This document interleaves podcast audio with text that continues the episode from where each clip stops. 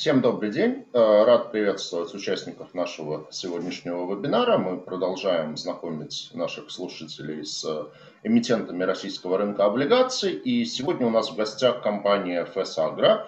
Компания, представляющая ну, сравнительно мало представленный на нашем рынке сектор экономики. Это агропромышленный комплекс. Сфера деятельности компании – это поставка средств защиты растений, поставка семян. И также в последнее время компания довольно активно развивает тему такого агропромышленного консалтинга. Вот, то есть, в общем, сегодня у нас шанс побеседовать с компанией из такого ну, достаточно нового для инвесторов э, сектора экономики.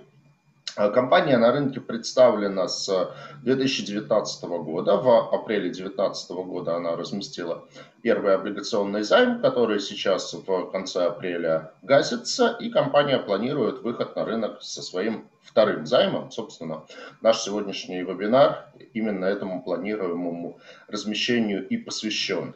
У нас очень представительная делегация от эмитента. Это Александр Михайлов, президент компании. Это Лилия Корнева, финансовый директор. Дмитрий Плесконос, член совета директоров. И Марина Сотникова, вице-президент по финансам.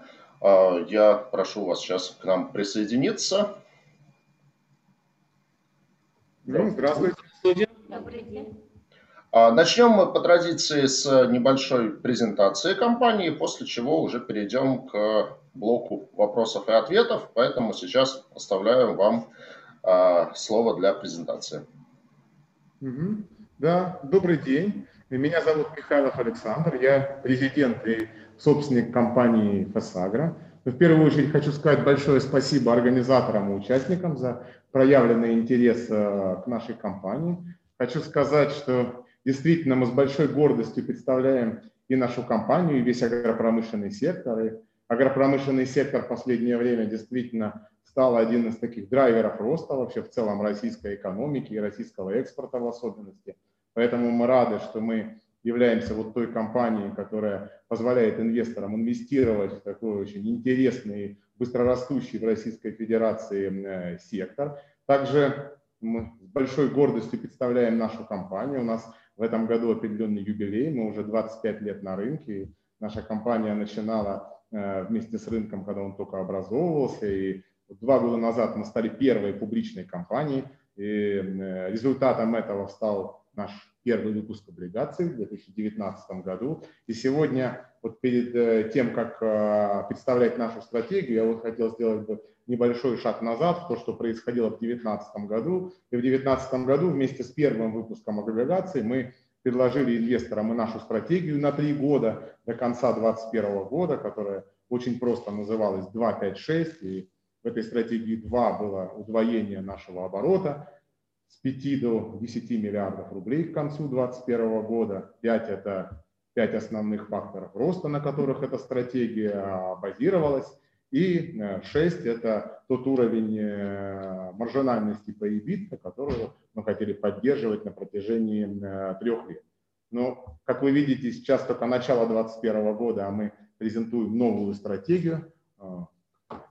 И это говорит о том, что это происходит по хорошему поводу, потому что кто застал советские времена, помнит, что был такой лозунг там, «Выполним пяти лет, кто за три года». Ну, вот мы не ударники социалистического, такие ударники капиталистического труда. Нам удалось наши трехлетние планы выполнить за два года. И хочу сказать, что вообще при презентации этой стратегии, разговоров с инвестором и в отрасли, для нас самым большим вызовом была как раз цифра два э, в нашей стратегии, потому что мы довольно крупная компания, лидер нашей отрасли. И вырасти в два раза за три года – это очень амбициозные планы, вызывавшие некоторое, может быть, даже недоверие. Но вот с удовольствием сообщаю, что мы не только выполнили эти амбициозные планы, но и перевыполнили их. И мы э, уже э, за два года выросли до оборота практически в десять миллиардов рублей. Наш результат по обороту за э, две тысячи двадцатый год составил э, девять и семь миллиардов. Поэтому презентуем новую стратегию. Не хотим здесь изобретать велосипед, хотим просто использовать уже то, что у нас работает. Поэтому вот она, эта стратегия так и называется «Повторяем успех». И мы в этой стратегии хотим еще пять миллиардов нарастить к нашему обороту за два года. и достичь оборотов пятнадцати миллиардов. Мы хотим поддерживать уровень чистой прибыли на уровне двухсот пятидесяти миллионов в год, что в целом за два года составит полмиллиарда рублей, поэтому это вот цифра ноль целых пять десятых. И мы хотим опираться также на пять факторов роста. Здесь тоже все достаточно просто. Мы хотим использовать те пять факторов, которые уже привели к очень большому успеху. Считаем, что они будут приводить к этому успеху и дальше. Я хочу их перечислить. Это укрепление позиций в текущих регионах, это выход на новые территории, это агроэкспертиза и агросопровождение, это ввод новых продуктов и направлений бизнеса и развитие каналов продаж. Ну, что также очень важно, мы хотим за это время приобрести еще восемьсот пятьдесят новых клиентов.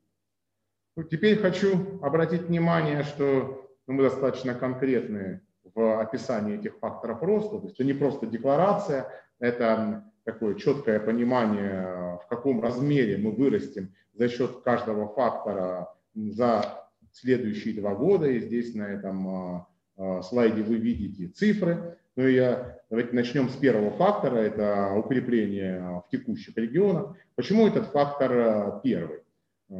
Наш рынок дистрибьюции защиты растений, семян, микроудобрений характеризуется серьезной децентрализацией.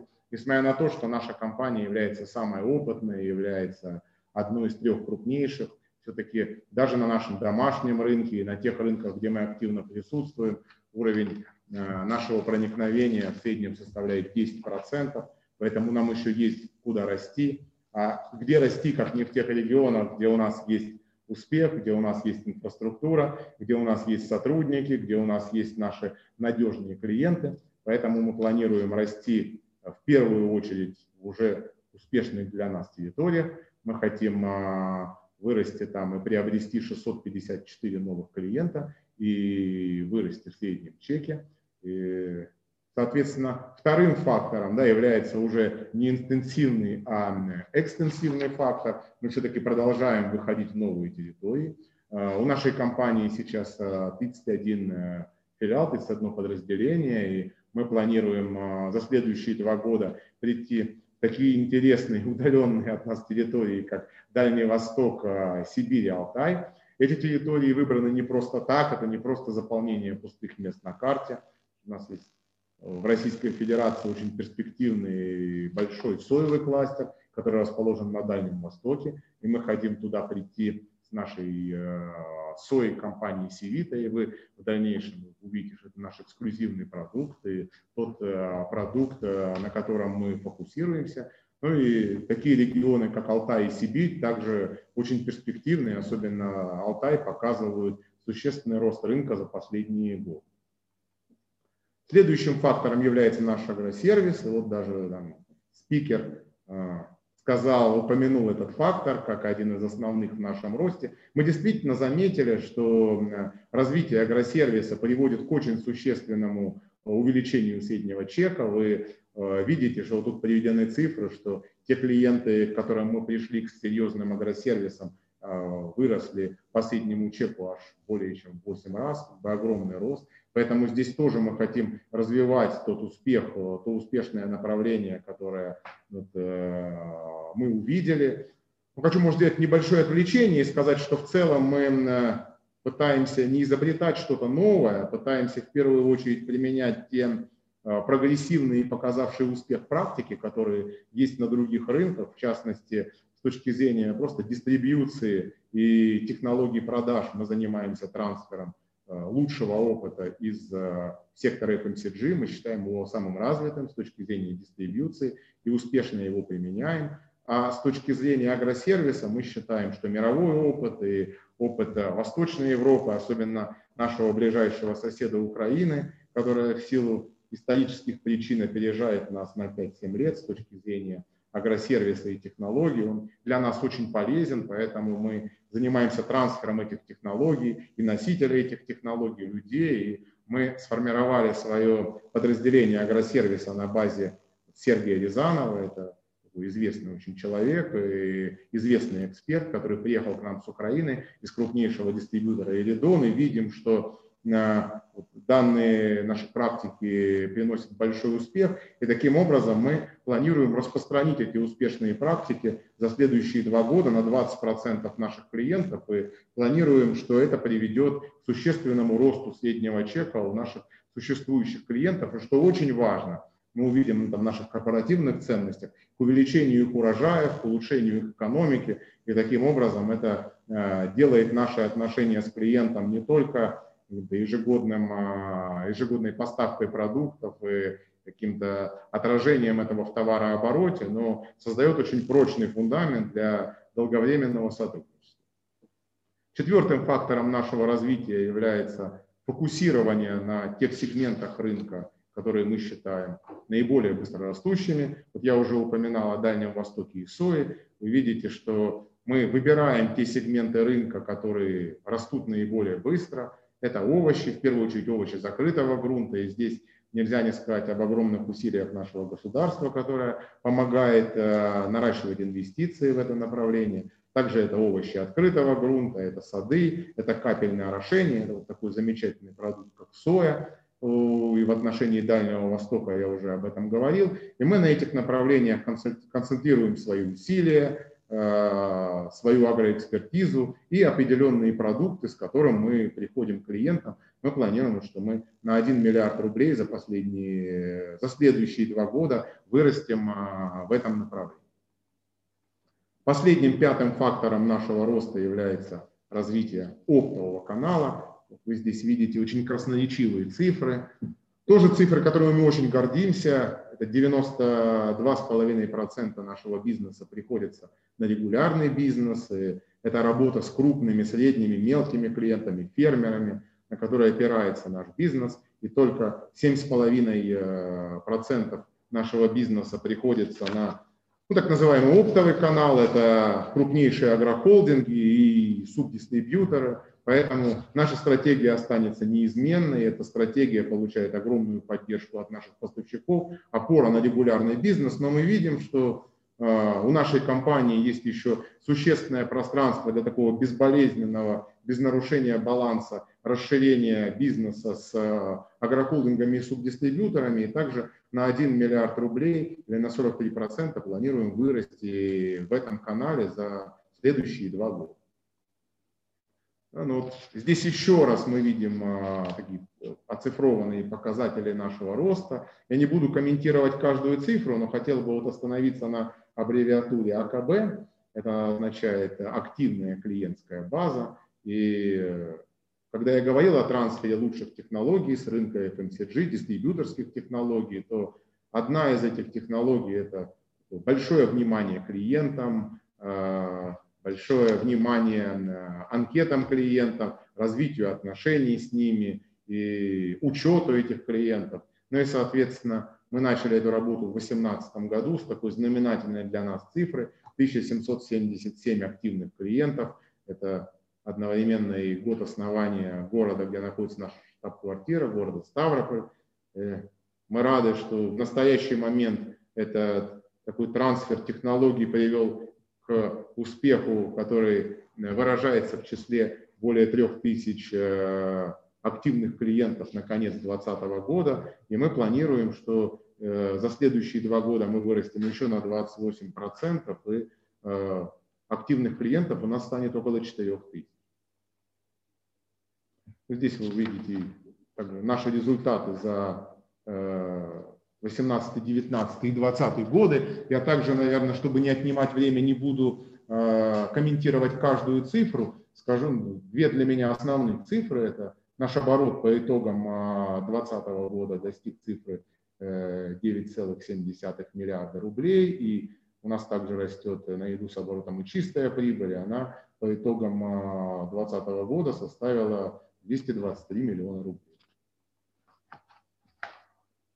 Вот, наверное, этот слайд считаю очень важным, потому что особенность нашего бизнеса заключается в том, что в отличие от многих других бизнесов у нас всего один товарный оборот в год, и У этого есть свои сложные стороны, свои особенности, но есть одна очень важная положительная черта, что мы уже вот, и мы видим здесь отсечку на двадцать третье марта, и мы видим, что наша компания уже приблизилась к трём миллиардам рублей по отгрузкам. И этот результат на тридцать один процент превышает результат нашего самого успешного двадцатого года, нашего рекордного года. Это говорит о том, что мы и в этом году снова очень успешно движемся по сезону. Хочу сказать, что объем заключенных договоров уже существенно превысил пять миллиардов, это пять и шесть миллиардов рублей. В ближайшее время мы достигнем цифры в шесть миллиардов, что говорит о том, что уже практически половину того плана, который мы ставим перед собой на э, текущий год, мы выполним. То есть уже не закончился первый квартал, но мы можем с относительной уверенностью что сказать, что компания очень уверенно идет э, по этому году и с большой вероятностью достигнет тех целей, которые мы перед собой на весь год ставим. Вот здесь также представлены цифры, куда мы хотим прийти по итогам нашей двухлетней стратегии в две тысячи двадцать втором году. Это, еще раз повторю, пятнадцать миллиардов рублей оборота. Но здесь хотел бы остановиться на том, что наша компания приняла решение, что э, как только мы достигнем пятнадцати миллиардов рублей, мы готовы для размещения наших акций на ай пи о, поэтому мы планируем, что если нашей компании удастся повторить успех, и мы успешно реализуем свою стратегию на следующие два года, то в две тысячи двадцать третьем году мы, наверное, с частью из вас встретимся на таком новом семинаре, который уже будет посвящен не размещению облигаций, а размещению наших акций на Московской бирже в процессе ай пи о. Я хотел бы здесь еще раз обратить внимание, это двести пятьдесят миллионов рублей чистой прибыли и три тысячи девятьсот семьдесят пять активных клиентов. Очень важный для меня слайд, потому что я считаю, что можно иметь какую угодно замечательную и правильную стратегию, можно иметь очень амбициозные цели, но для того, чтобы всего это достигнуть, нужны как бы несколько вещей. Такой крупной компании, как наша, обязательно нужна корпоративная культура. И мы очень рады, что она у нас очень простая, но в то же время, как нам кажется, очень правильная. И мы уже там говорили о наших клиентах много. Это не просто слова, это часть нашей корпоративной культуры. Мы фокусируемся на наших клиентах, мы стараемся хорошо понимать, кто они, какие у них интересы, почему им интересно работать с нами, как мы будем развивать наши отношения и увеличивать количество наших клиентов. Мы также э, развиваем наш агросервис не просто так. Мы понимаем, что урожай и конечный финансовый результат – это важнейшая часть наших взаимоотношений с клиентом. Это важный результат, и без этого результата в виде урожая и э, экономического успеха у наших клиентов вся наша работа не имеет э, конечной цели и не имеет куда правильного конечного результата. Ну и, конечно, команда. То есть вы все знаете и понимаете, любая стратегия, любая корпоративная культура, она может воплотиться в жизнь, только если этим занимается правильная команда. Вот уже сказали, что мы так тут представлены достаточно репрезентативно, и это сделано сознательно, потому что мы действительно работаем как команда. Вот часть нашей команды вы можете видеть здесь, на нашем семинаре, на ваших экранах. Часть нашей команды вы можете увидеть на этом слайде. У нас действительно профессиональная команда. Эта команда очень стабильна, мы вместе работаем вместе, очень уже долго, мы вместе добиваемся успеха, вместе растем, поэтому я очень горжусь тем, что управляю такой командой. И, соответственно, вот на этом замечательном слайде, этой замечательной ноте хочу свою презентацию закончить и дать вам возможность задать вопросы, которые вы хотите задать в ходе сессии вопросов и ответов. А сейчас попрошу вот, организатора нашего выпуска Рустема прокомментировать, наверное, параметры выпуска, нашего второго выпуска облигаций и рассказать об его основных характеристик. Все, спасибо всем за внимание. Спасибо большое, Александр, спасибо большое, коллеги, за предоставленную возможность представить вашу компанию очередной раз на облигационном рынке. Это будет второй займ, действительно. Выпуск уже зарегистрирован, поэтому как бы мы вступаем сейчас в активную фазу маркетинга выпуска. Да? Объем выпуска э, пятьсот миллионов рублей, традиционным номиналом тысяча рублей одна облигация. Предполагается, что срок обращения будет три года, и купоны будут ежеквартальные, соответственно, будет всего двенадцать купонов, и в даты, значит, одиннадцатого купона предполагается амортизация половины выпуска, но и оставшаяся половина выпуска будет погашена в последний день истечения срока обращения этого выпуска. Мы плани- планируем, значит, диапазон ставки купона в районе десять семьдесят пять - одиннадцать двадцать пять. Мы считаем, что это вот адекватно отражает текущую, как текущую рыночную ситуацию, так и успехи как компании на, за последние два, два года. То есть мы считаем, что так, так, такие ставки должны привлечь интерес самого широкого круга инвесторов, как институциональных инвесторов, так и физических лиц. Основные цели займа – это, значит, пополнение оборотного капитала, расширение бизнеса. Здесь, здесь не, не предусмотрено каких-то других сделок, и источником погашения будет являться средства от текущей основной деятельности эмитента. Вот это вот, да, и компания, безусловно, будет продолжать, значит, котироваться в секторе роста, что дает определенные некоторые преимущества инвесторам, которые, значит, купят эти облигации. Поэтому здесь мы считаем, с точки зрения вот инвестиционной привлекательности, выпуск более чем интересный. Спасибо, коллеги. Будем ждать вас уже как бы на размещении. Когда даты, точные даты и сроки размещения мы объявим дополнительно, и, соответственно, будет это организована широкая дистрибуция, рассылка по рынку, но планируем это, что это середина апреля. Ну и, соответственно, к этому моменту выпуск текущий, он уже будет погашен, ну или... Будет погашен. Как-то мы этот вопрос там... Да, будет погашен. Давайте поставим точку, такую а. твердую точку, что будет погашен. То есть компания есть достаточно средств, чтобы и погасить выпуск, и, значит, уже как бы занять новый, разместить новый займ. Спасибо большое, Рустем. Спасибо большое, коллеги. Ну что ж, давайте перейдем к вопросам и ответам. Как обычно, у меня есть предзаготовленные вопросы, и призываю всех... вопросы нам задавать. Я тогда попрошу презентацию выключить. Да, спасибо. Начну издалека. Вот название вашей компании. Ну, что такое агро, понятно, агросектор. А что значит ФЭС? Это аббревиатура или вот федеральная что-нибудь, экономическая сущность? Вот что это? Ну, да, спасибо за вопрос.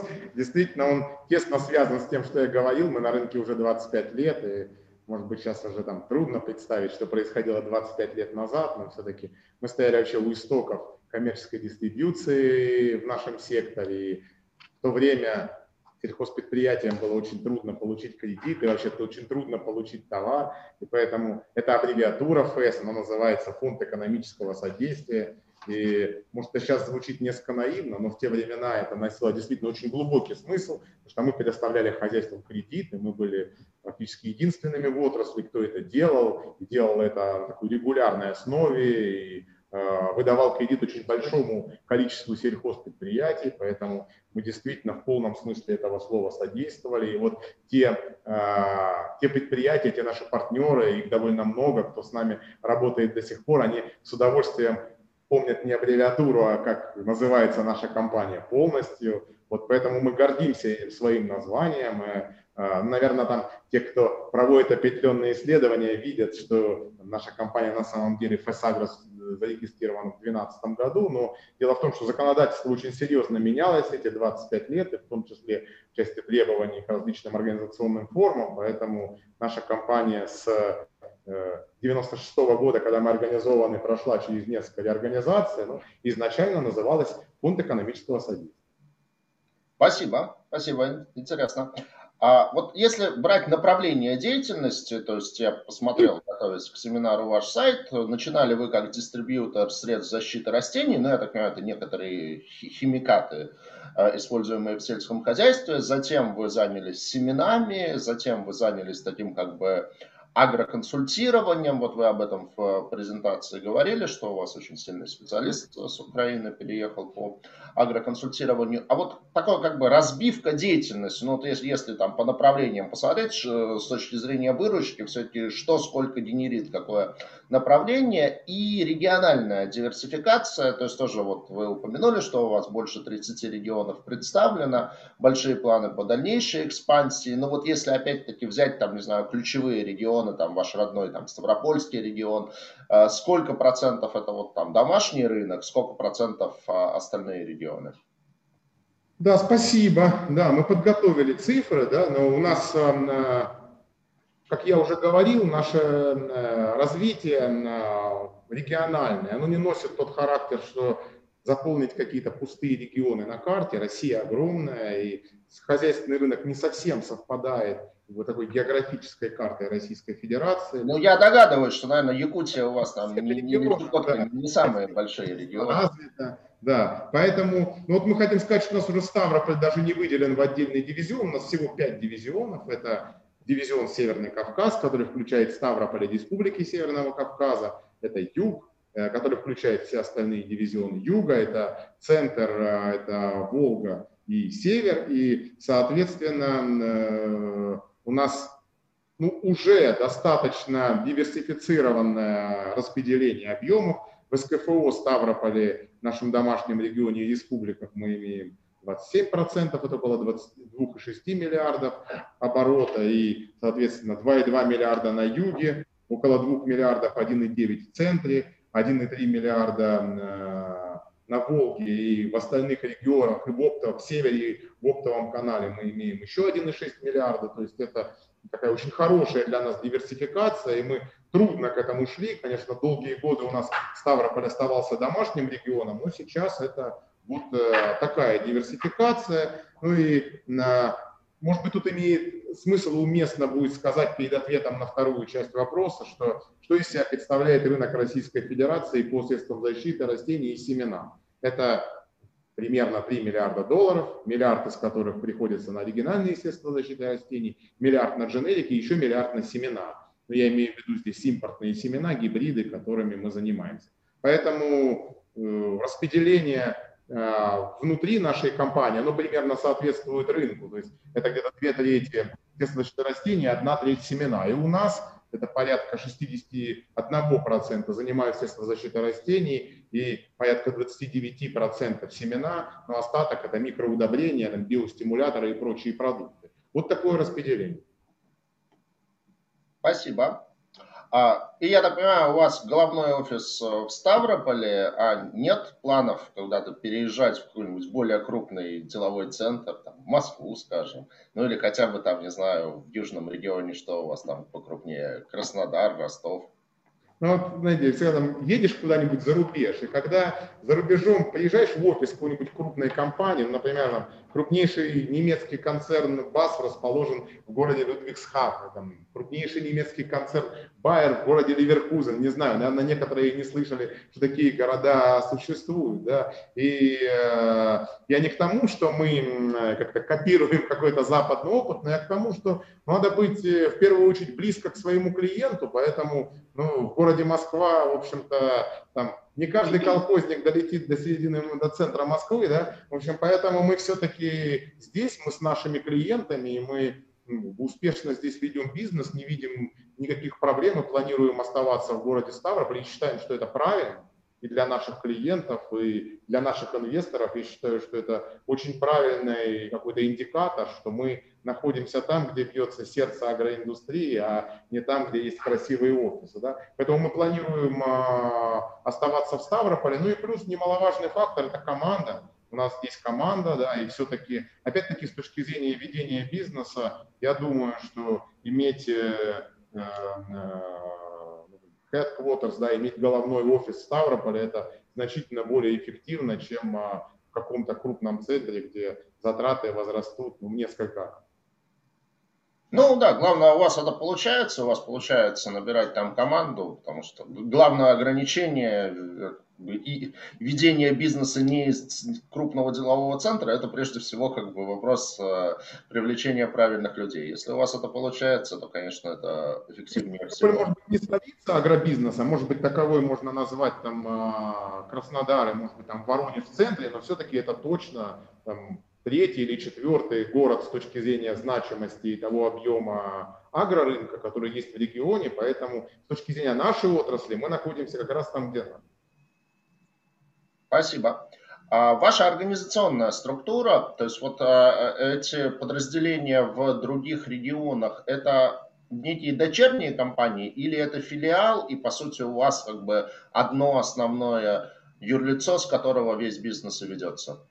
Да, хороший тоже вопрос, потому что на самом деле, вот я говорил о разных организациях, было организовано по-разному, но сейчас это и уже достаточно продолжительное время, это одно юридическое лицо, у нас очень консолидированный бизнес, и это нам очень помогает, потому что мы публичная компания, и мы хотим демонстрировать все наши результаты, то есть у нас открыты так называемые обособленные подразделения, филиалы, которые не являются отдельными юридическими лицами. Поэтому это у нас очень консолидированный бизнес, очень прозрачный для всех инвесторов или наших государственных органов и наших партнеров, крупных химических концернов. Ну, может быть, если там Марина хочет добавить что с финансовой точки зрения, пожалуйста.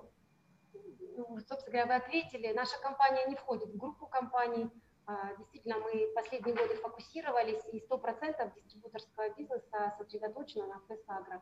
Основные потоки, сто процентов потоков от дистрибьюторского бизнеса проходят через ФЭС-Агро.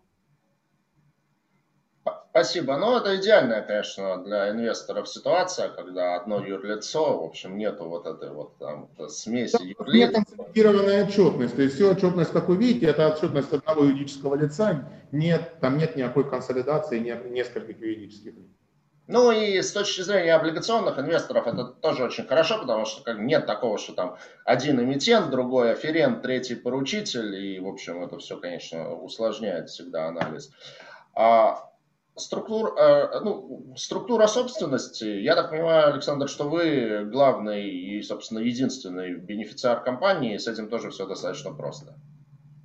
Да, правильно, но, в общем, видите, тут, наверное, совпадает, что любая компания, которая хочет быть и является публичной, она так или иначе должна придерживаться определенных стандартов, стандарт такой прозрачности и с точки зрения ведения бизнеса, и с точки зрения собственности. Он, наверное, обязателен для всех участников публичного рынка, поэтому, да, у нас тоже очень простая структура собственности. Я единственный, я и основатель, и с момента основания единственный владелец компании. Здесь ничего не изменилось, и тоже вот так просто и прозрачно. Прекрасно. А у вас такие, ну, заявлены вот в вашей, план, в вашей презентации довольно амбициозные планы по росту на ближайшие годы, я так помню, там больше сорока процентов вы планируете по, по выручке вырасти, как бы вот этот рост, ну, скажем так, то есть, вот я понимаю, там, когда какой-нибудь там айтишный стартап растет с высоким темпом, там все понятно. Как бы здесь все-таки, ну, АПК, отрасль такая, ну, она уже там established industry, то есть там что-то сверхнового-то вроде как бы не так много происходит. То есть вот этот рост, он будет за счет того, что рынок в целом растет, или за то, что вы там просто долю рынка увеличиваете и отгрызаете ее, там, выкидываете каких-то ваших конкурентов. То есть и вообще, ну, вот, в принципе-то, с точки зрения рынка, основания для таких ожиданий по росту есть? Александр, можно я вопрос ответить? Вопрос, да. Очень хороший вопрос. На самом деле аналогичный вопрос вот мы слышали, соответственно, при первом выпуске. Почему? Потому что вот мы как раз показывали динамику, что мы будем расти удвоенно там в течение трех лет, сделали это за два года. И вот очень хорошо Александр сказал, что наша стратегия, именно стратегия повторить успех. То есть мы сейчас не какой-то абсолютно новый шаг делаем, а мы закрепляем то, что мы уже делали. И вот как за два предыдущих года с меньшей базы мы достигли эту цифру пять миллиардов, так и в этом, ну, за следующие два года мы планируем прийти именно к этой же цифре. Причем, конечно, вы абсолютно правы, здесь есть как бы и внешний фактор, это то, что рынки растут и прогнозы по, именно по нашему сектору показывают, что рынок будет расти на пять-шесть процентов в год, как это было и в предыдущие года. Это вот основной момент. Второй момент, мы все-таки видим, что происходит, да, достаточно серьезная консолидация рынка.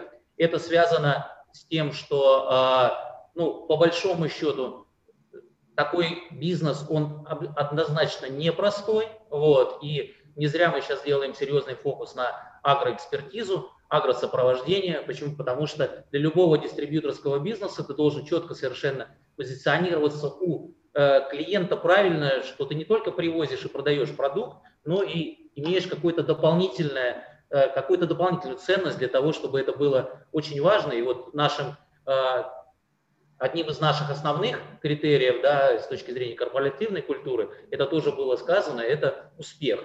То есть мы не заканчиваем продажу в момент того, что вот мы привезли продукт, а мы сопровождаем нашего клиента до самого последнего, как говорится, момента, до тех пор, пока он не получит урожай и, соответственно, не будет вместе с нами радоваться тому результату, который произошел. Исходя из этого, вот мы, как уже правильно было отмечено, сформировали вот эти пять основных источников роста, и за счет того, что наш бизнес очень прост. Вот если перевести его на, на совершенно простой, понятный язык, там, дистрибьюторский бизнес, это очень простой. Это количество клиентов, умноженное на среднюю выручку.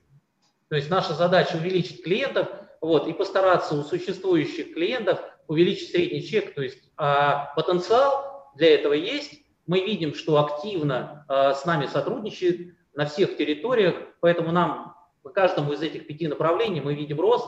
Если вы сложите все цифры, которые там есть, это существенно больше этих пяти миллиардов, которые мы говорим, потому что это оверлэп, в каждом направлении существует наложение, но в целом мы достаточно комфортно себя чувствуем в плане того, что мы придем к этим цифрам, и вот результаты уже э, этого года, да, которые мы сегодня вам показали, они говорят о том, что мы достаточно неплохо растем, ну и думаем, что это будет продолжаться. Почему? Потому что э, мы очень правильно фокусируемся на всех вещах, начиная от наших клиентов и заканчивая, соответственно, каждым человеком, кто встречается с этим клиентом с точки зрения именно нашей команды. Спасибо. Ну, то есть, получается, как бы происходит такая трансформация от продукта в услугу. То есть, что вы уже не только дистрибьютор там каких-то конкретных химикатов, сколько вы оказываете клиенту услугу вот по тому, чтобы... В любом разрезе.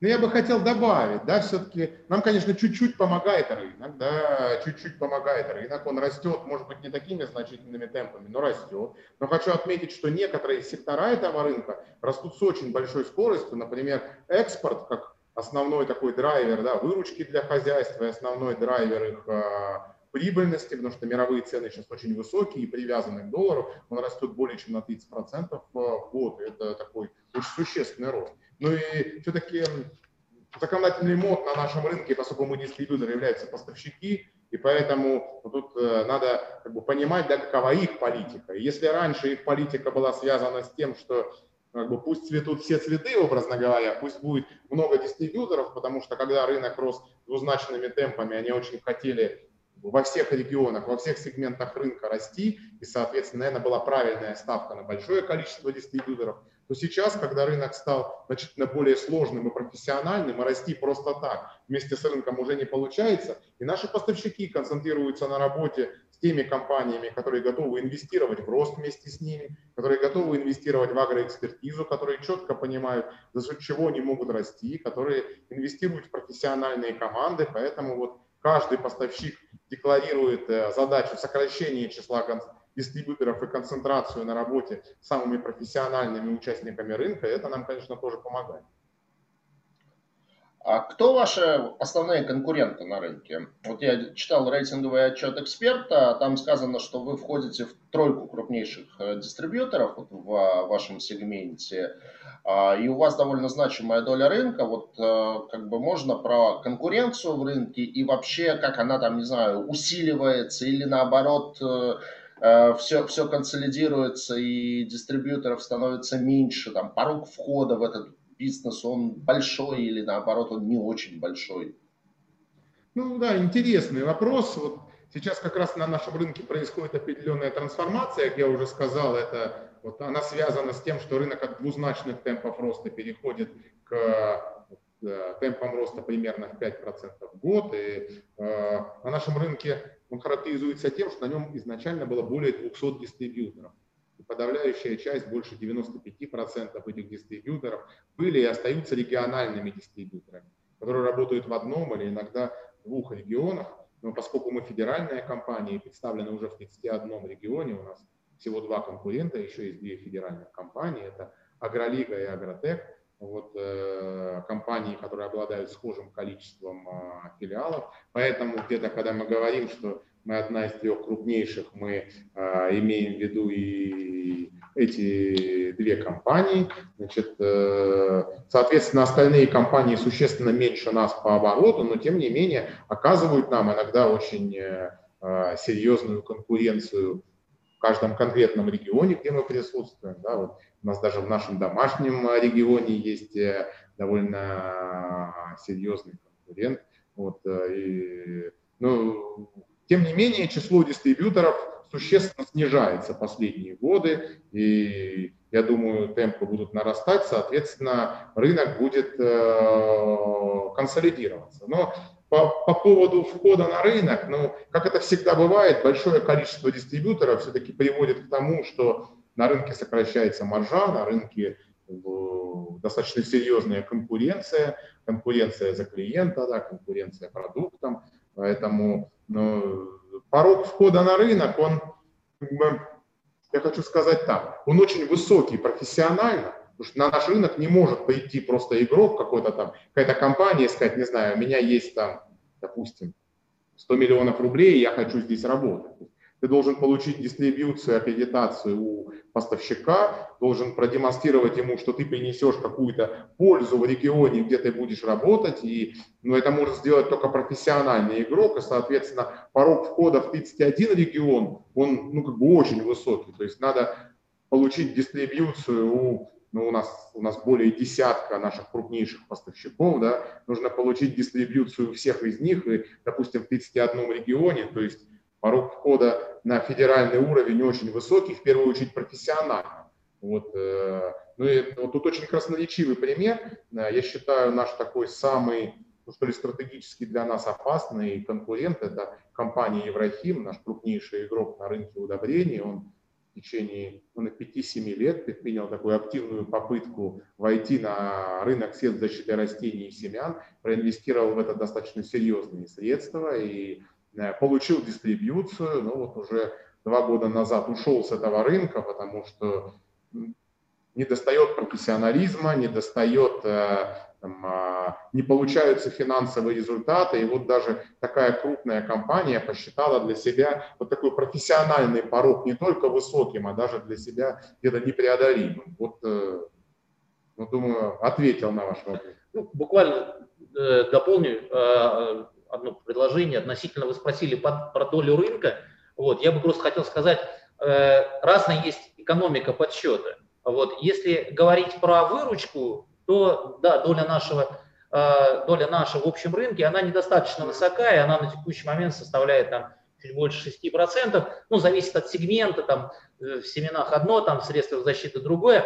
Но что нам очень приятно отметить, что э, вот вообще сельскохозяйственных предприятий, которые находятся на нашей территории, где мы присутствуем, э, их порядка двенадцати тысяч. То есть вот если сказать, что количество клиентов, которые с нами работают, их три тысячи, то в этом случае доля наша достаточно существенная. И мы считаем, что мы являемся, наверное, самым крупным игроком с точки зрения именно работы с клиентами. И, э, а это все подразумевает и доставку, и так далее, и тому подобное. Все это очень непростая работа, но вот она очень существенная. Это у нас э, как порядка бы, двадцати пяти процентов. двадцать пять процентов очень серьезная цифра. Спасибо. Я правильно понимаю, что вот а, ту продукцию, которую вы как бы продаете, это по большей части продукция импортная.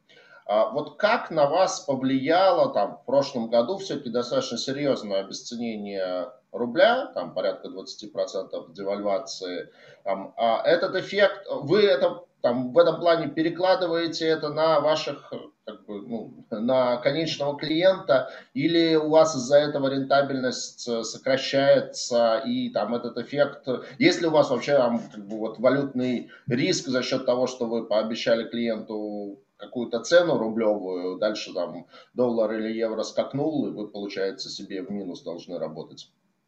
Смотрите, что происходит. Во-первых, наша компания и вся наша отрасль, отрасль, во-первых, экспортно ориентированная, во-вторых, все цены на сельхозпродукцию очень жестко привязаны к внутримировым, и даже тот продукт, который не экспортируется, он просто в России стоит мировая цена минус логистические издержки.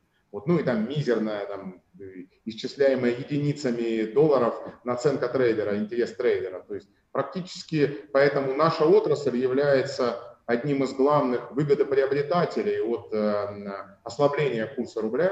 Mm. Любое ослабление курса рубля означает такую, ну, в какой-то степени бесплатную инвестицию в нашу отрасль. Конечно, эти деньги в первую очередь приходят в руки сельхозпроизводителей, но опосредованные нам. Поэтому вы совершенно правы, э, с ослаблением рубля, да, продукт в основном он... Э, Там, наверное, практически сто процентов либо продукта, либо ингредиентов для него экспортируется, поэтому импортируется, поэтому, конечно, ослабление рубля приводит к повышению э, стоимости. Но это повышение стоимости там, кратно компенсируется ростом цен на сельхозпродукцию, поэтому здесь в целом для отрасли, для наших клиентов и для нас нет какой-то проблемы, во-первых. Во-вторых, э, э, наши э, поставщики, они целиком принимают на себя валютные риски внутри каждого сезона. То есть, если говорить вообще о мировой э, отрасли сельхоззащиты растений, то за последний, вот в последнем году произошло в двадцатом очень существенное событие. Российская Федерация стала рынком номер один по средствам защиты растений в Европе. У этого есть, может быть, от негативных и позитивных причин, что наш рынок растет, и негативных, что в Европе введены многочисленные ограничения. Это приводит к тому, что их рынки э, сокращаются, но, соответственно, все наши крупнейшие поставщики обращают большое внимание на рынок России, он у них номер один, и они приняли решение и торгуют в России только в рублях, то есть принимают все валютные риски на себя. Конечно, по итогам сезона они увеличивают рублевые цены э, в каком-то примерном соответствии с ростом курса э, доллара, но никаких валютных рисков у нашей компании нет, потому что мы работаем только в рублях. Более того, любое ослабление курса, оно означает то, что наш рынок и объем потребления потенциально растет. Это драйвер роста для нас. Здорово. То есть получается, что вы как бы в этом плане и, ну, АПК, и вы как близкий к... И другие экспортеры. Вы бенефициары, когда происходит девальвация. Да, абсолютно верно.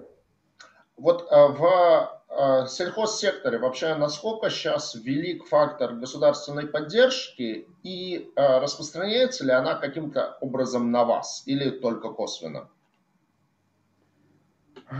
Ну, действительно, вот я хочу сказать, что меры государственной поддержки в агросекторе очень серьезные, и это программа развития АПК. И я хочу сказать, что, может быть, наше государство не во всех секторах эффективно с точки зрения госрегулирования и поддержки, но в агросекторе вот не могу не отметить, что внимание государства и программы господдержки, на мой взгляд, очень эффективны. И хочу сказать, что в первую очередь вот та инвестиционная активность, которая поддерживает государство в области закрытого грунта, теплиц и выращивания овощей, в области орошения, в области садов, она ощущается, ну, если не у каждого, то у каждого второго нашего клиента. Мы видим, что они пользуются активно этой поддержкой и очень много инвестируют в свой бизнес и получают определенные компенсации от государства.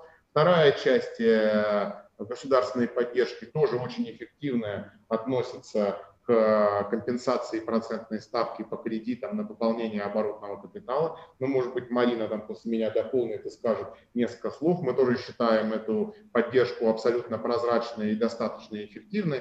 Но компания ФЭС-Агро, ну, имеет, может, даже такой принцип, и я как акционер, что... Ну, во-первых, мы не имеем права пользоваться этой господдержкой, она все-таки ориентирована на сельхозпредприятие, и это опять-таки очень правильно. Вот, э, Поэтому мы и не имеем права, ну и не пользуемся, но, конечно, мы являемся косвенными выгодополучателями, и мы стараемся фокусироваться на тех секторах, куда приходит поддержка, чтобы понимать, где, собственно, есть деньги и э, где мы можем быть полезны нашим клиентам.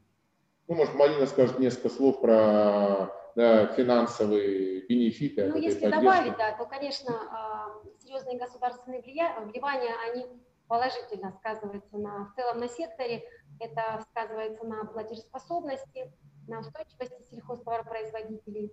Крестьяне стали платить досрочно, стали платить вовремя, в целом снижает уровень кредитного риска нашей компании, ну, и на рынке. Спасибо. Ну, я думаю, что да, на самом деле, как бы, вот, косвенно результат господдержки, это то, что я, когда готовился к эфиру, прочел в одном источнике, что за последние годы урожайность в России примерно в два раза выросла. То есть вот, ну, так, ни много, ни мало, в два раза. Вот. Да. Россия там вышла на позицию номер один как экспортер там, той же пшеницы. Ну, конечно, вообще говоря, очень круто, потому что как раз там можно много дискутировать по поводу того, будет ли там, не знаю, через двадцать-тридцать лет востребована нефть, но вот, по-моему, нет никаких сомнений в том, что с учетом роста населения планеты, в общем, потребность в еде, она является абсолютно базовой, и заменителей здесь не будет. А давайте немножко поговорим про ваше финансовое состояние. Ну вот, кстати, такой чуть-чуть провокационный вопрос. МСФОшная отчетность, она у вас последняя за две тысячи восемнадцатый год на сайте, дальше только РСБУ. Вы ее перестали публиковать, с чем это связано? Во всех сферах своей деятельности мы придерживаемся лучших практик, и мы продолжаем составлять отчетность по стандартам МСФО. Более того, мы аудируем свою отчетность компании Эрстен Янг, которая входит в топ четыре аудиторов. Для нас это является принципиальным моментом иметь такого партнера-аудитора. Однако пандемия внесла корректировки в наши планы, и э, из заведенных ограничений аудиторы не смогли в установленные сроки провести все необходимые для аудита процедуры, поэтому сроки публикации отчетности и аудиторского заключения сдвинулись. Мы рассчитываем, что мы опубликуем свою отчетность за две тысячи девятнадцатый и две тысячи двадцатый год в июле две тысячи двадцать первого года.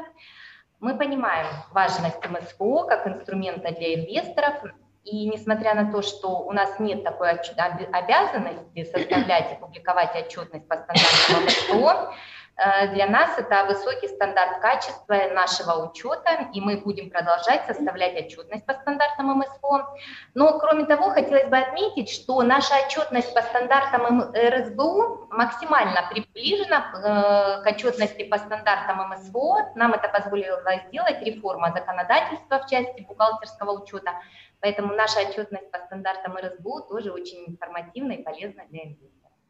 Ну да, я как раз хотел сказать, что поскольку у вас бизнес консолидирован на одном юрлице, у вас действительно как бы РСБУшная отчетность, она вполне информативна, потому что вот в случае, если это множественность юрлиц, то там действительно РСБУшную отчетность даже смотреть бесполезно. Вот, у, у вас она достаточно информативна, но все равно, конечно, вот просто это уже какой-то там must-have, что как бы, вот я там, ну, прежде всего на своем Сибанде смотрю, опс, почему нет МСФОшной отчетности, думаю, наверное, забыли добавить. Иду на ваш сайт, там ее тоже нет. Думаю. Скоро будет. Скоро будет, да, ну и в связи вот с моими планами по выходу на ай пи о вы можете как бы понять, что это не просто там, да, какая-то блажь или обещание, это наша стратегическая цель, потому что мы понимаем, что без регулярной публикации такой отчетности нам будет значительно сложнее выходить на ай пи о, поэтому мы видим для себя это даже внутренним стандартом, а не только вот таким инструментом взаимодействия с инвестором. Спасибо. А, тогда уже немножко по цифрам ваших финансов. Наверное, вот самый такой как бы важный вопрос. Ну вот, я понимаю, что там, если рассматривать вашу компанию, то есть сфера деятельности понятна, там, дистрибьюция понятна. В принципе, вот каких-то рисков как инвестора я почти не вижу. И главный фактор риска – это дебиторка. То есть у вас примерно шестьдесят процентов как бы всего баланса – это дебиторка. Соответственно, вот единственный сценарий, когда с вашей компанией что-то может пойти не так, и вы можете дефолтнуть по облигациям, это если вас будут жестко кидать по дебиторке и не платить вам дебиторку. То есть вот это я вижу как инвестор там, основной риск. Как вы с дебиторкой работаете? Какова доля просрочки? Как вы достигаете того, чтобы эту просрочку минимизировать? Ну и, скажем так, какова сфера концентрации, то есть, скажем, там, не знаю, топ десять клиентов в общем объеме дебиторки, сколько примерно составляют, то есть вот такая вот риск экспозиции на, на крупнейших клиентов, насколько значимо? Я отвечу на этот вопрос. Действительно, уровень дебиторки в балансе очень высокий, равно как уровень кредиторской задолженности. Это особенность нашего рынка, он кредитный. Мы как дистрибутор транслируем условия политик поставщиков. Поставщики предоставляют отсрочку нам до конца года, мы в свою очередь предоставляем отсрочку нашим потребителям. Касательно управления дебиторской задолженности, безусловно, мы уделяем очень большое внимание управлению дебиторской задолженности с учетом высокого ее уровня. Считаем, что мы весьма профессиональны в этом. Для понимания, в нашей компании существует кредитная политика, которая утверждается ежегодно. В ней очень формализованные процедуры установления кредитных лимитов на покупателей, мониторинга, процедур взыскания дебиторской задолженности. Ну, то есть это свод процедур.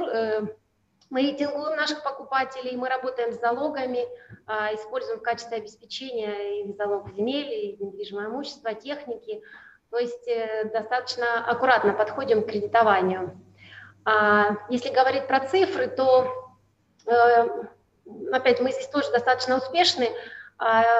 Если вспоминать цифры дебиторской задолженности от оборота прошлого года, то на сегодняшний момент не погашено несколько больше одного процента от оборота прошлого года. И то вся эта задолженность в большинстве оставляет способность к погашению. Исторические данные о невозвратной дебиторке говорят о том, что меньше ноль целых пять десятых процента от оборота года приходится на невозвращаемую дебиторскую задолженность. Это очень-очень маленькие цифры. Ну и забыла отметить, мы в своей деятельности еще используем инструмент страхования дебиторской задолженности, что тоже нам ну, помогает, хоть могу сказать, выплаты по этим компаниям не проходили, но не потому, что они неэффективно работают, а потому, что наши должники платят. Но несмотря на это, мы используем этот инструмент с целью снижения кредитных рисков тоже. Там еще тоже вопрос топ десять клиентов. Может, а, да, я добавлю, да, про, простите, э, про топ десять клиентов. А, на топ десять приходится порядка четырнадцати процентов от нашей дебиторской задолженности, то есть у нас очень диверсифицированный портфель покупателей, лимит риска на одного не превышает двести миллионов рублей, а, то есть в этой части у нас все достаточно хорошо. Ну, то есть риск того, что вдруг обанкротится кто-то из ваших крупных клиентов, там, не заплатит вам, и вы по цепочке тоже обанкротитесь, такой риск, он минимален.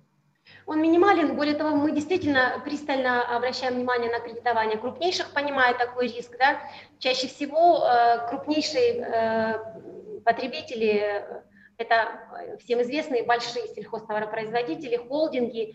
И кредитуя их, мы обязательно серьезно погружаемся в их деятельность, мы выезжаем на место, мы берем поручительства предприятий, группы и бенефициаров, то есть очень-очень аккуратно к большим суммам.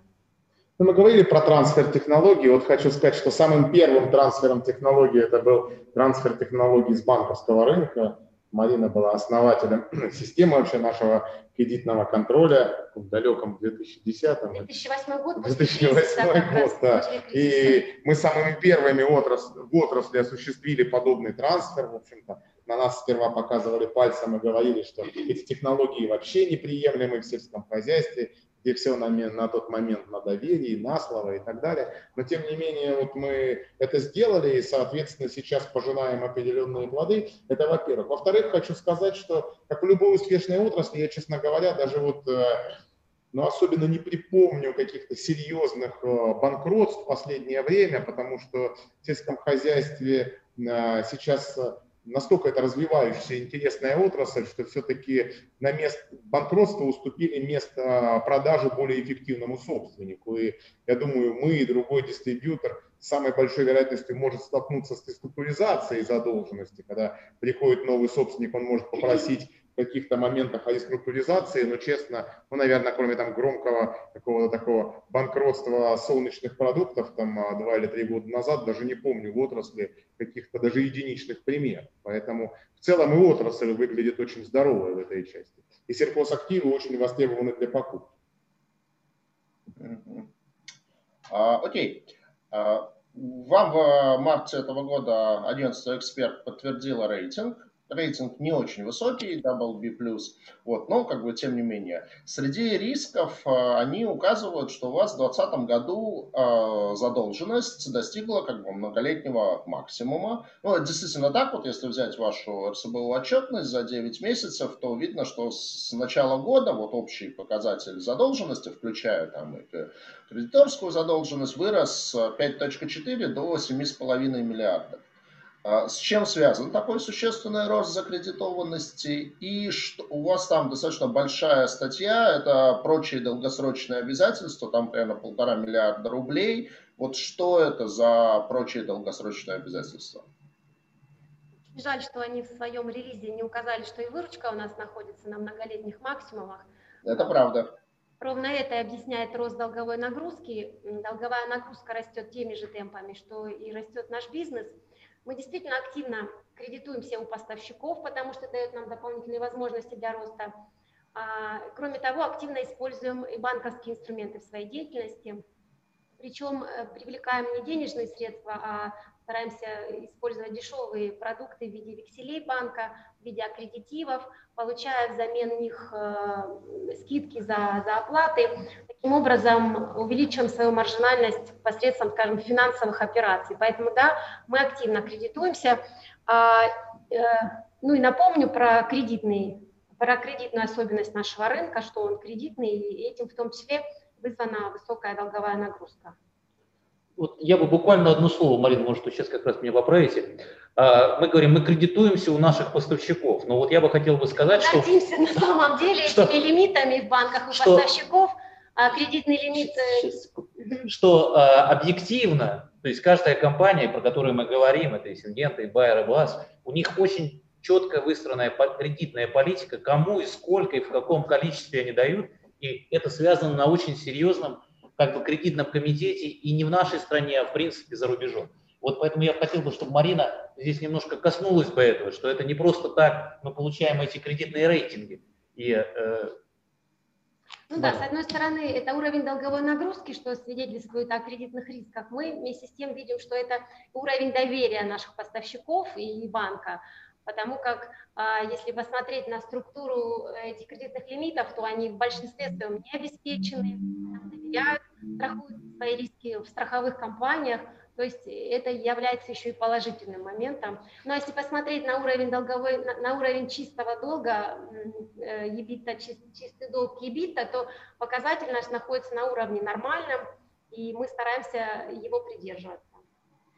Ну вот э, долг EBITDA, значит, вот опять-таки, ориентируясь на расчеты аналитиков агентства «Эксперт», э, он у вас вырос, э, в две тысячи девятнадцатом году было три целых три, в две тысячи двадцатом году четыре целых три. Ну, по большому счету, это многовато, потому что вот для облигационного рынка как бы считается таким более-менее ограниченным значением три, ну а четыре это уже прям вот прям много-много. Вот, понятно, что, конечно, там этот показатель, его нельзя сравнивать там между, не знаю, условно говоря, заводом металлургическим и там вами как дистрибьютором. Понятно, что как бы бизнес у всех абсолютно разный, и структура бизнеса, и структура финансирования абсолютно разная. Но, тем не менее, то есть вот как бы планируется ли вы этот показатель там снижать хотя бы там ниже четырех или ниже трех? Отличный этот вопрос. Значение четыре все-таки является нормальным значением для нашей отрасли, да? Иначе это неминуемо бы сказалось на нашем рейтинге, а он у нас подтвержден на уровне би би плюс.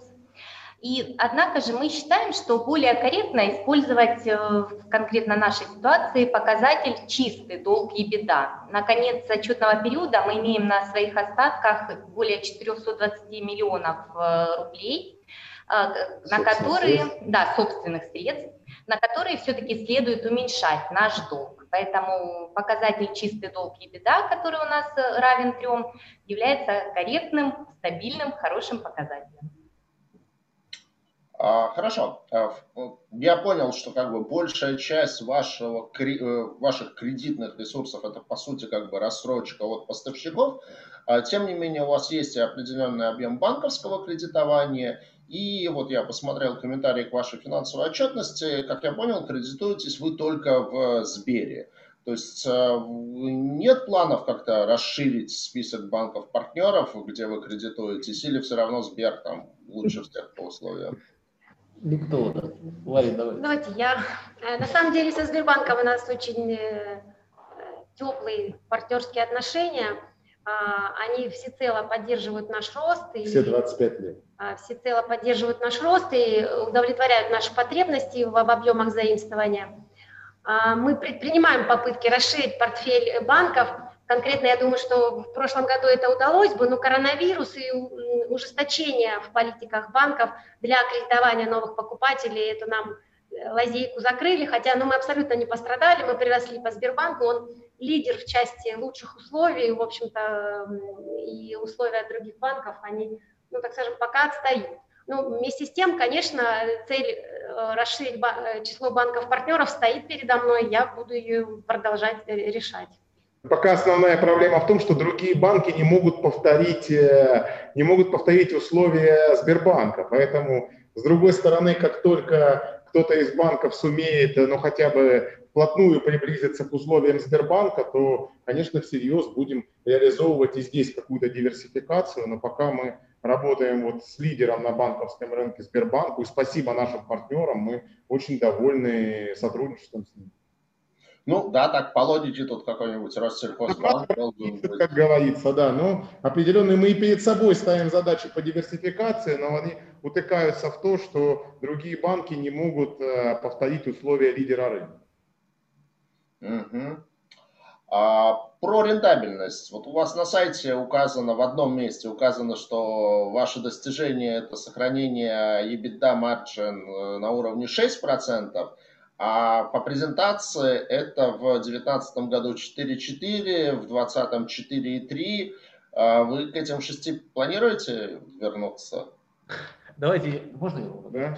Вы знаете, на самом деле, когда мы писали перед первым выпуском э, стратегию два пять шесть, вот, мы для себя просто обозначили, что цифра шесть это какой-то вот порог, как, на котором хотелось бы, как бы устоять. И для нас это вот было повторить результат EBITDA. Было абсолютно правильное понимание на тот, вот именно на тот момент, когда мы начинали двигаться в данном направлении. Но так как э, в процессе мы увидели, что рынок допускает э, возможности более быстрого роста, то и мы идем к более быстрой выручке, мы осознанно, ну это владелец принял это осознанное решение, мы решили немножко пожертвовать EBITDA маржой, при этом, значит, быстрее прийти к тем показателям, которые... соответственно, нас привели именно с точки зрения нашего оборота. При этом компания, естественно, она более интенсивно инвестировалась в рост, открытие филиалов, сотрудников и всего остального для того, чтобы именно использовать момент, который нам дает рынок с точки зрения именно непосредственно нашего роста.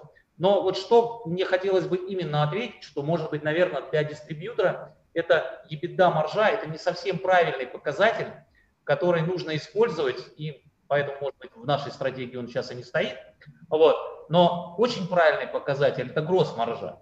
То есть, э, так как мы не производим сами продукт, а только продаем продукт, соответственно, и покупаем данный продукт, и, исходя из этого, вот гросс-маржа, она, на наш взгляд, кажется очень важным показателем.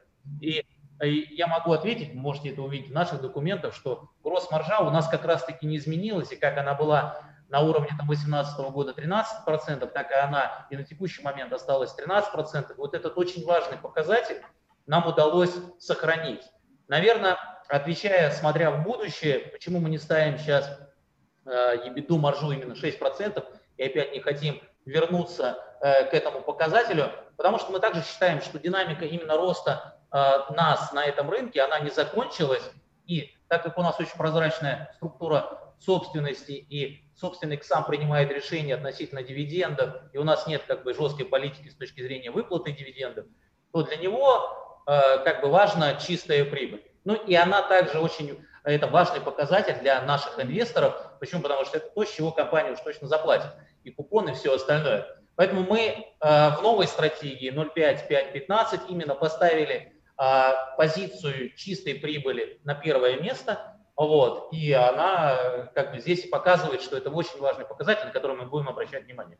Поэтому приходится уходить от EBITDA, очень внимательно, пристально смотрим на кросс-маржу, работаем с этим показателем, пытаемся его увеличить. Вот, не всегда это получается с поставщиками, но за счет сервиса вот, пытаемся это сделать именно с клиентами. Вот я, наверное, кто-то добавит, коллеги? Нет, по-моему. Все, ну, спикер считает, что мы ответили на ваш вопрос. Да. Спасибо. Давайте к облигационному рынку. У вас предыдущий займ был в апреле две тысячи девятнадцатого года сделан, и там заявленный объем был в миллиард. Но вот я смотрел вашу отчетность, у вас уже за конец две тысячи девятнадцатого года указано долгосрочное обязательство всего на двести пятьдесят миллионов. То есть я правильно понимаю, что по факту не удалось весь миллиард разместить, а удалось разместить всего двести пятьдесят миллионов.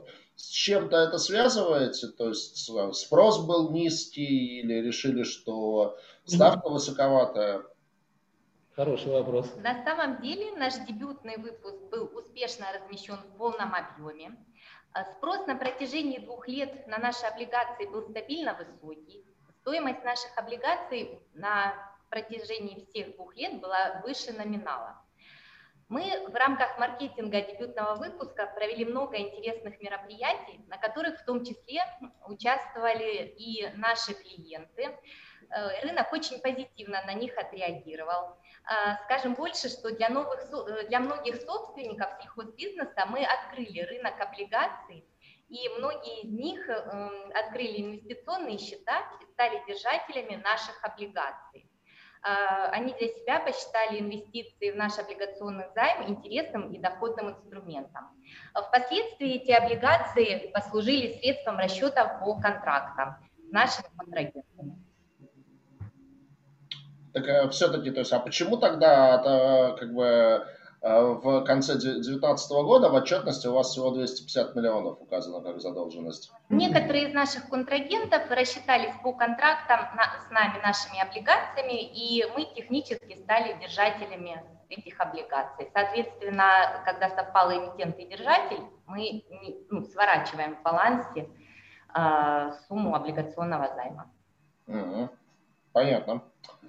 Хорошо, давайте к предстоящему выпуску. Ну, в принципе, вы в презентации, Рустем, нам параметры займа основные озвучил и даже ориентир по ставке дал. Наверное, уточняющие вопросы.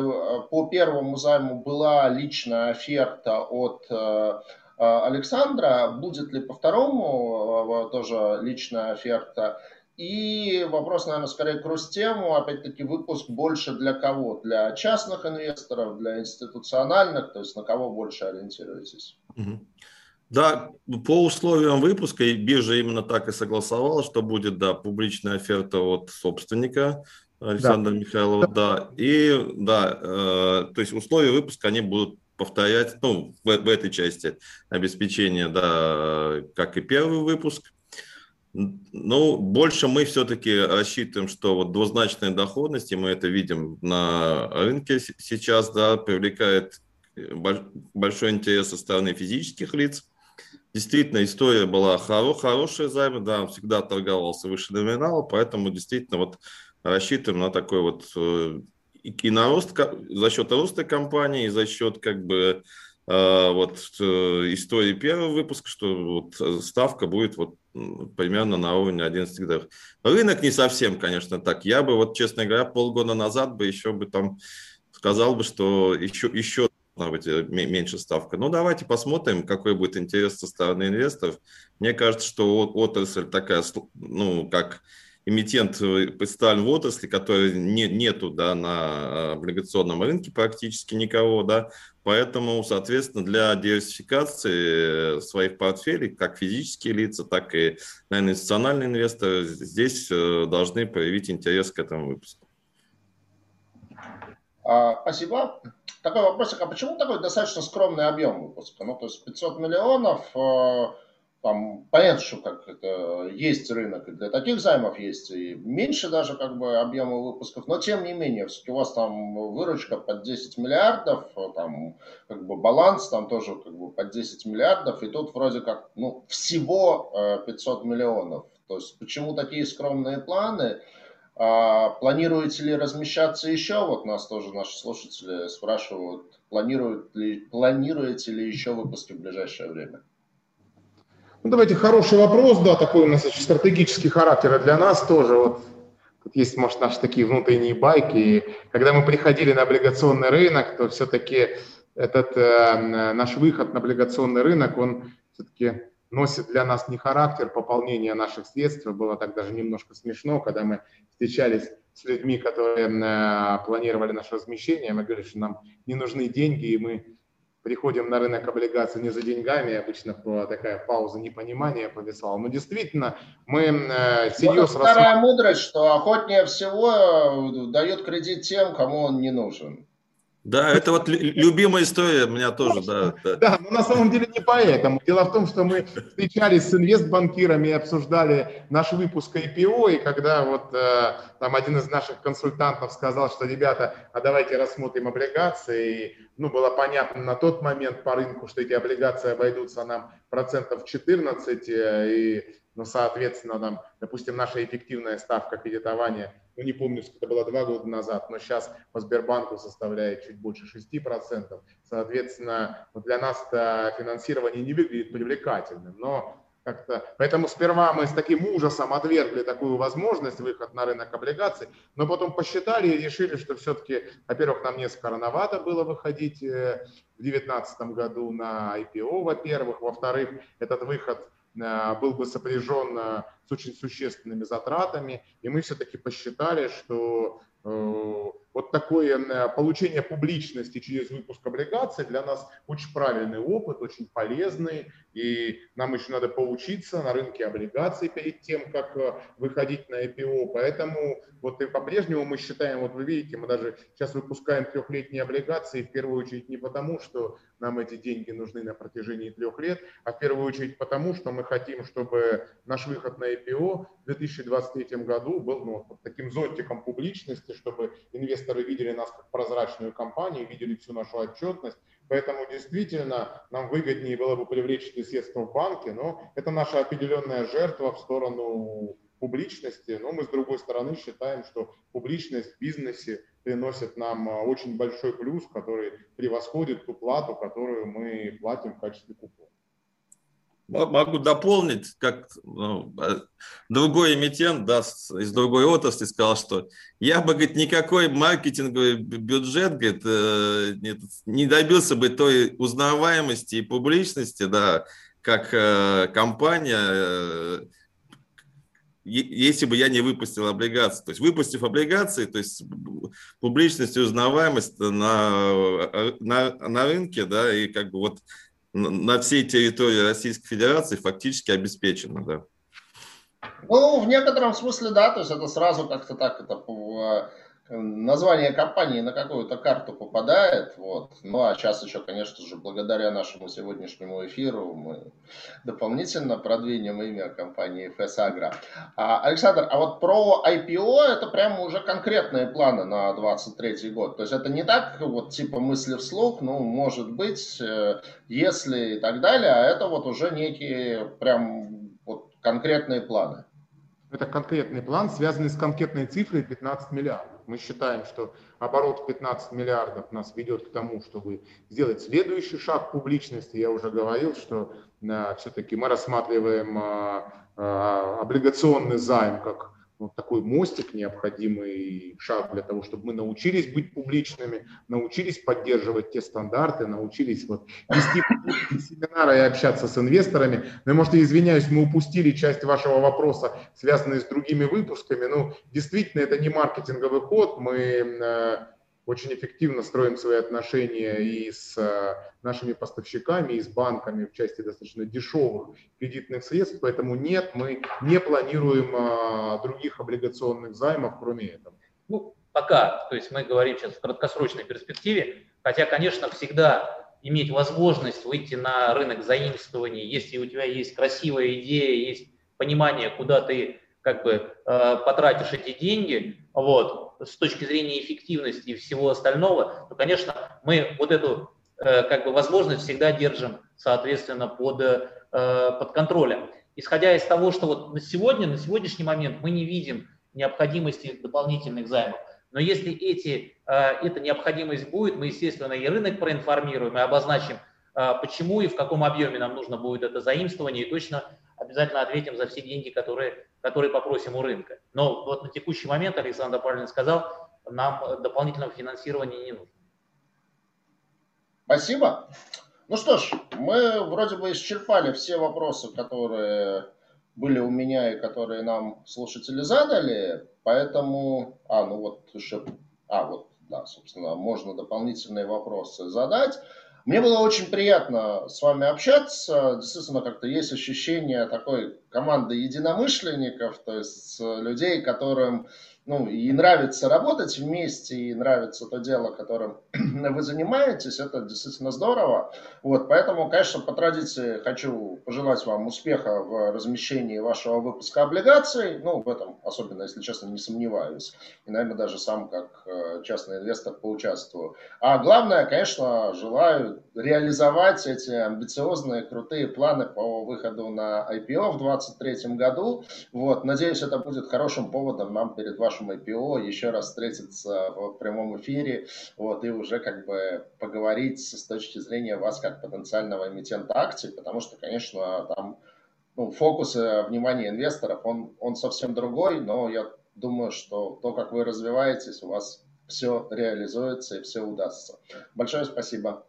Большое спасибо, спасибо и за вопросы, очень, очень такие, да, интересные вопросы. Благодарим за прекрасную встречу. Да, получилась очень профессиональная сессия, да, спасибо, было очень приятно, еще раз, да, спасибо за внимание к нашей компании, к нашему бизнесу. И всем присутствующим, да, большое спасибо. Да, завтра будет. Да, и ждем, ждем на размещение, естественно, да. Рустем, ждем, сами ждем.